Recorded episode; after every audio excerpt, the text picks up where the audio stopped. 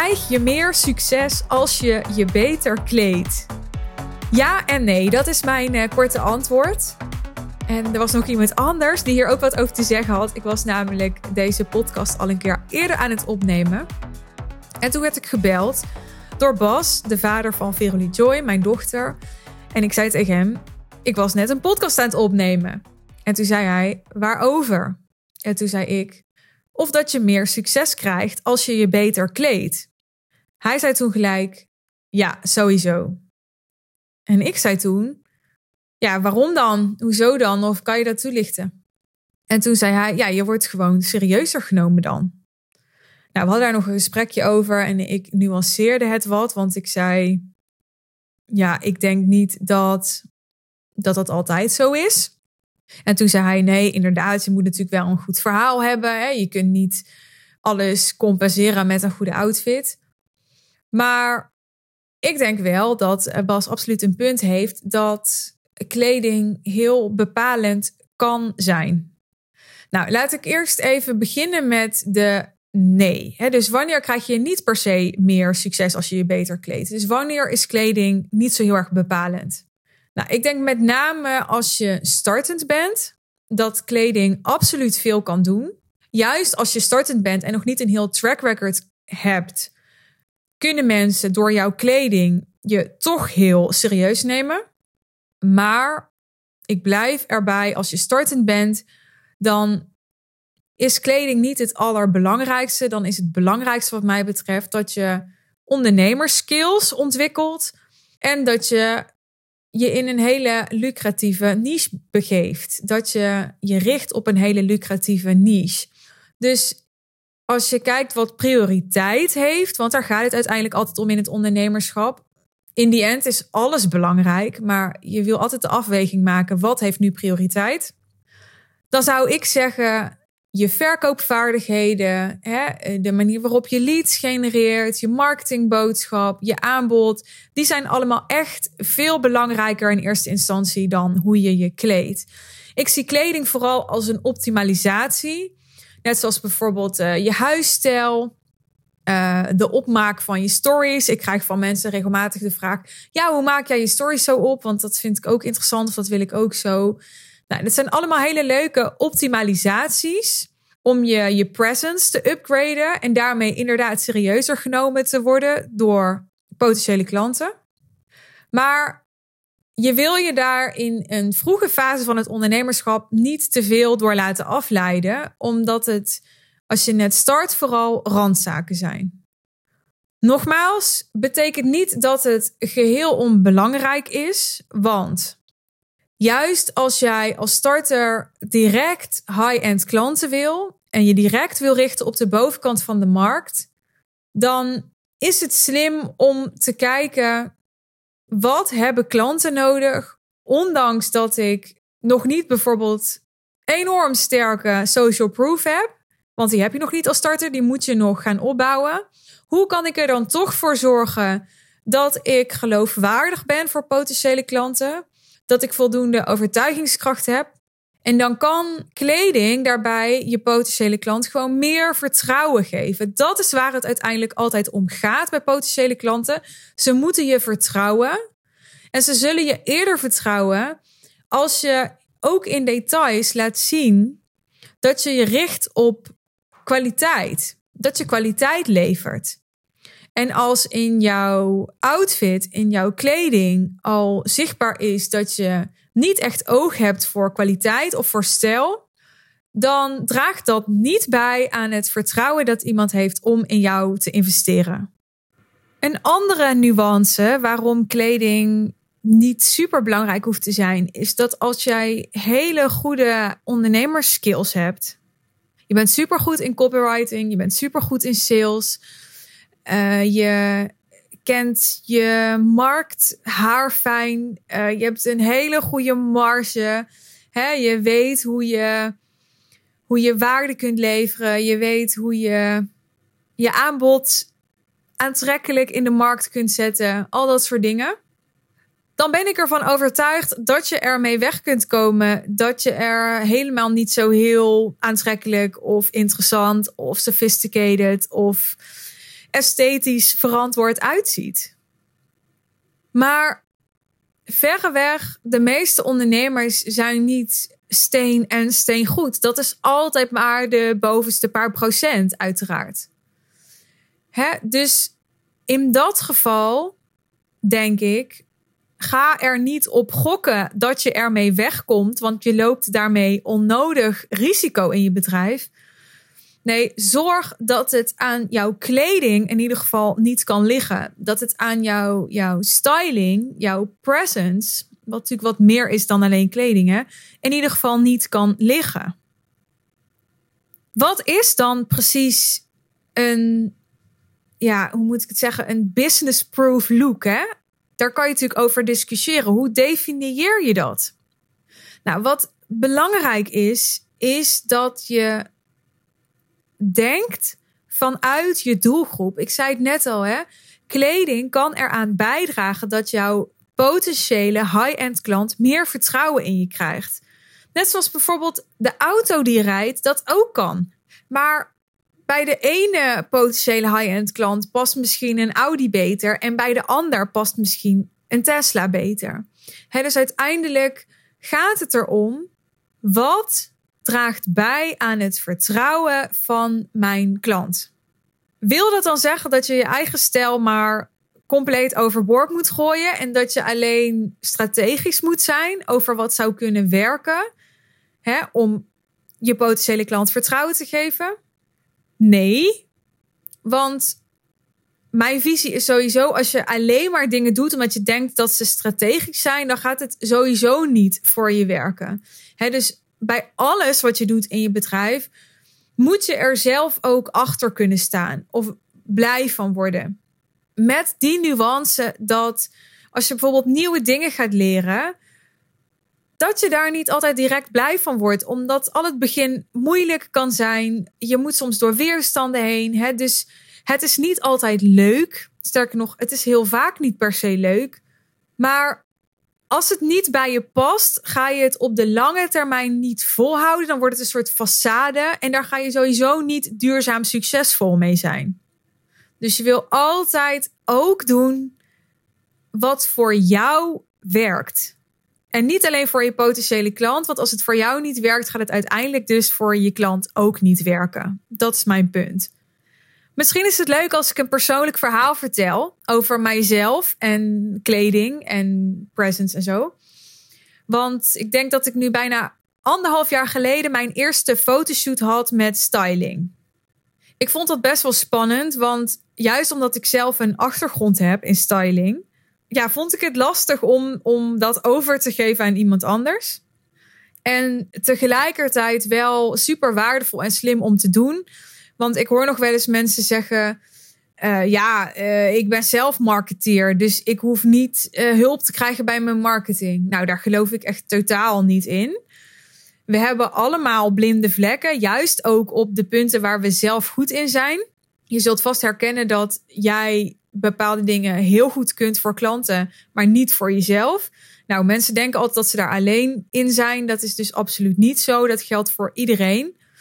Dus ook voor mij geldt, um, ik kan mensen behoorlijk goed aankleden. Daar ben ik echt van overtuigd.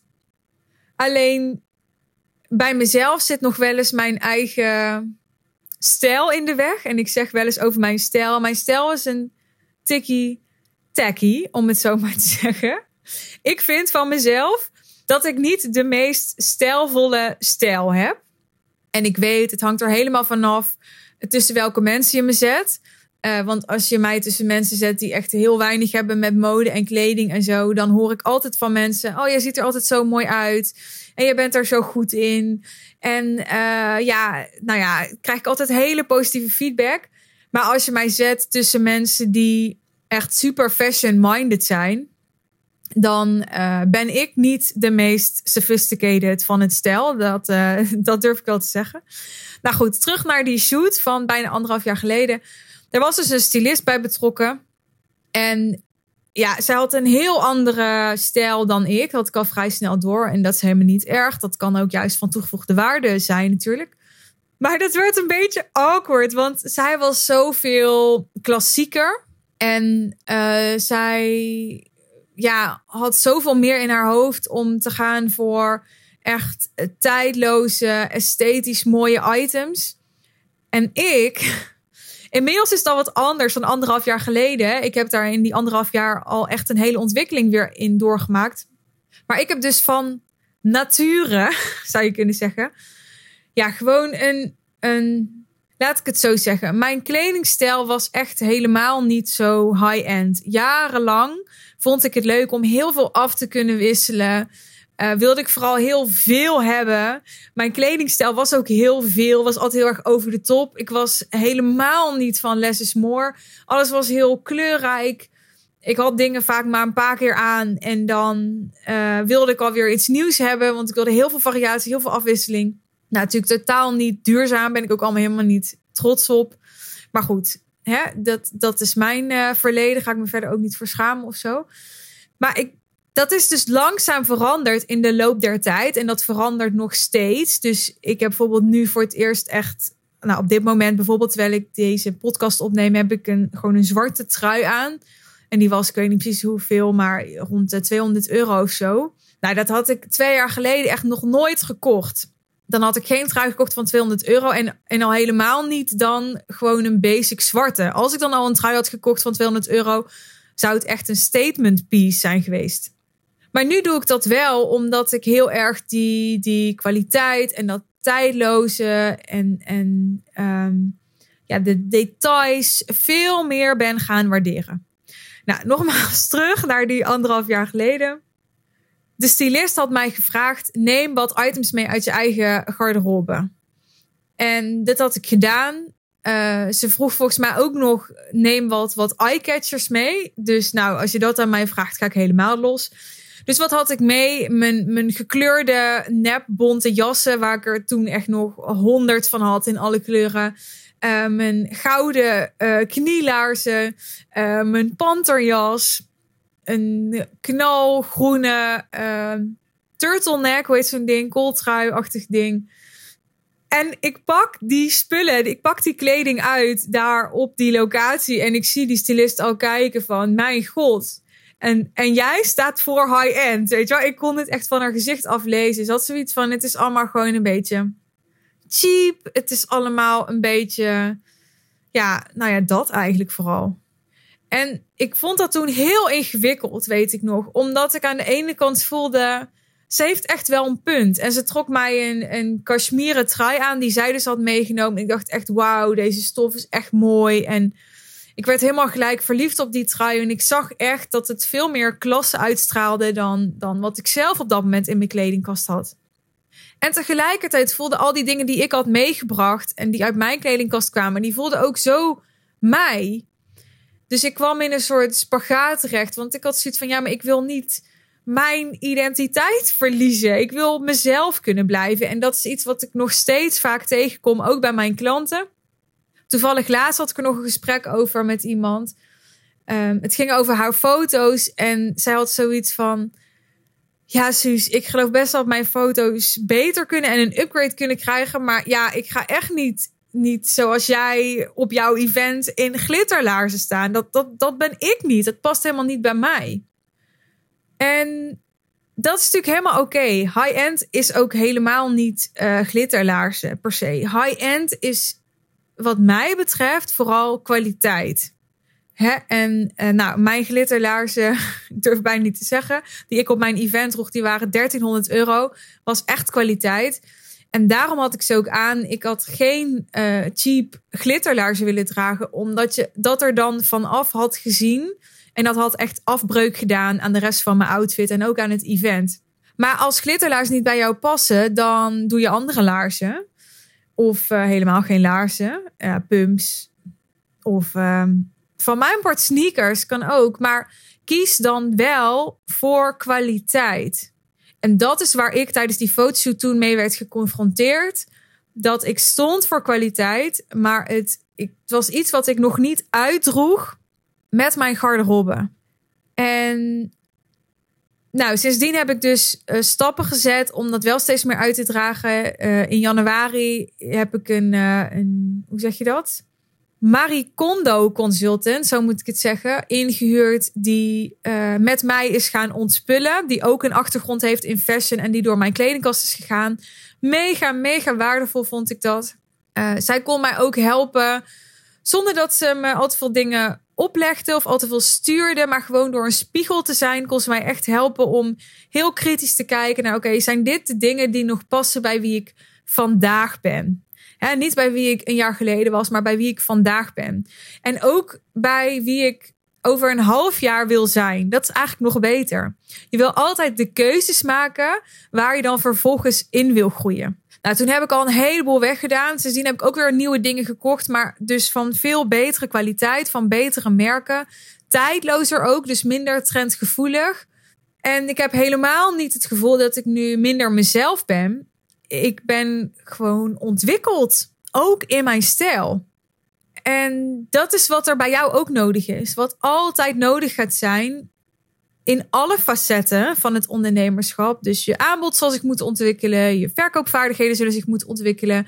Je marketingboodschap moet zich ontwikkelen. En ook jouw kledingstijl, ook jouw presence zal zich moeten ontwikkelen. En ik denk, naarmate je succesvoller wordt, meer established bent als ondernemer, naarmate je zichtbaarder bent, naarmate je ook meer in kringen bent bij mensen die uh, meer te besteden hebben, die ook kiezen voor kwaliteit, wordt het steeds belangrijker dat jouw kleding in ieder geval geen afbreuk gaat doen, maar liever nog natuurlijk positief bijdraagt aan jouw overtuigingskracht. Dat is waar het uiteindelijk om gaat. Dat jij met alles wat je in je hebt, met wat je zegt, met hoe je doet, met je energie, met wat je aanbiedt, met de woorden die je gebruikt, overtuigingskracht hebt. Ik had verwacht dat deze aflevering iets korter zou worden dan uiteindelijk is gebeurd. Maar dit is mijn uh, wat langere dus en genuanceerde antwoord op de vraag. Word je succesvoller? Kun je succesvoller zijn als je je beter kleedt? Ik ben benieuwd naar jouw visie op dit onderwerp en ook jouw ervaring hiermee. Heb jij gemerkt dat je serieuzer wordt genomen als je je beter kleedt? Wat heb jij al gedaan om je beter te kleden? He, welke bewuste keuzes heb je gemaakt als het gaat om jouw garderobe? Heb je al uh, met een stylist gewerkt? Investeer jij bewust ook in styling tijdens je fotoshoots? Maar ik zou zeggen, het gaat verder dan alleen fotoshoots. Hè? Ik denk juist ook hoe mensen jou kunnen zien in jouw dagelijks leven. In je stories ook, maar ook als je bijvoorbeeld op podia staat. Dat is ook allemaal bepalend. Nou, ik ben benieuwd welke keuzes jij daarin hebt gemaakt en hoe ze voor je hebben gewerkt. Als je het leuk vindt om dat met me te delen, dan stuur me een D M via Instagram. Dat is vaak de makkelijkste weg. Heb je deze aflevering helemaal geluisterd? En dat heb je, anders was je hier niet. Dan uh, neem ik aan dat die interessant voor je was. En dan wil ik je uitnodigen om, als je dat nog niet hebt gedaan, mijn kanaal te volgen of je te abonneren op mijn kanaal. En uh, ik zou het ook enorm waarderen als je een uh, vijf sterren review rating. Ik weet nog steeds niet welke van de twee het nou is. Wil het achterlaten voor me. Dank je wel weer dat je luisterde. En heel graag tot de volgende keer.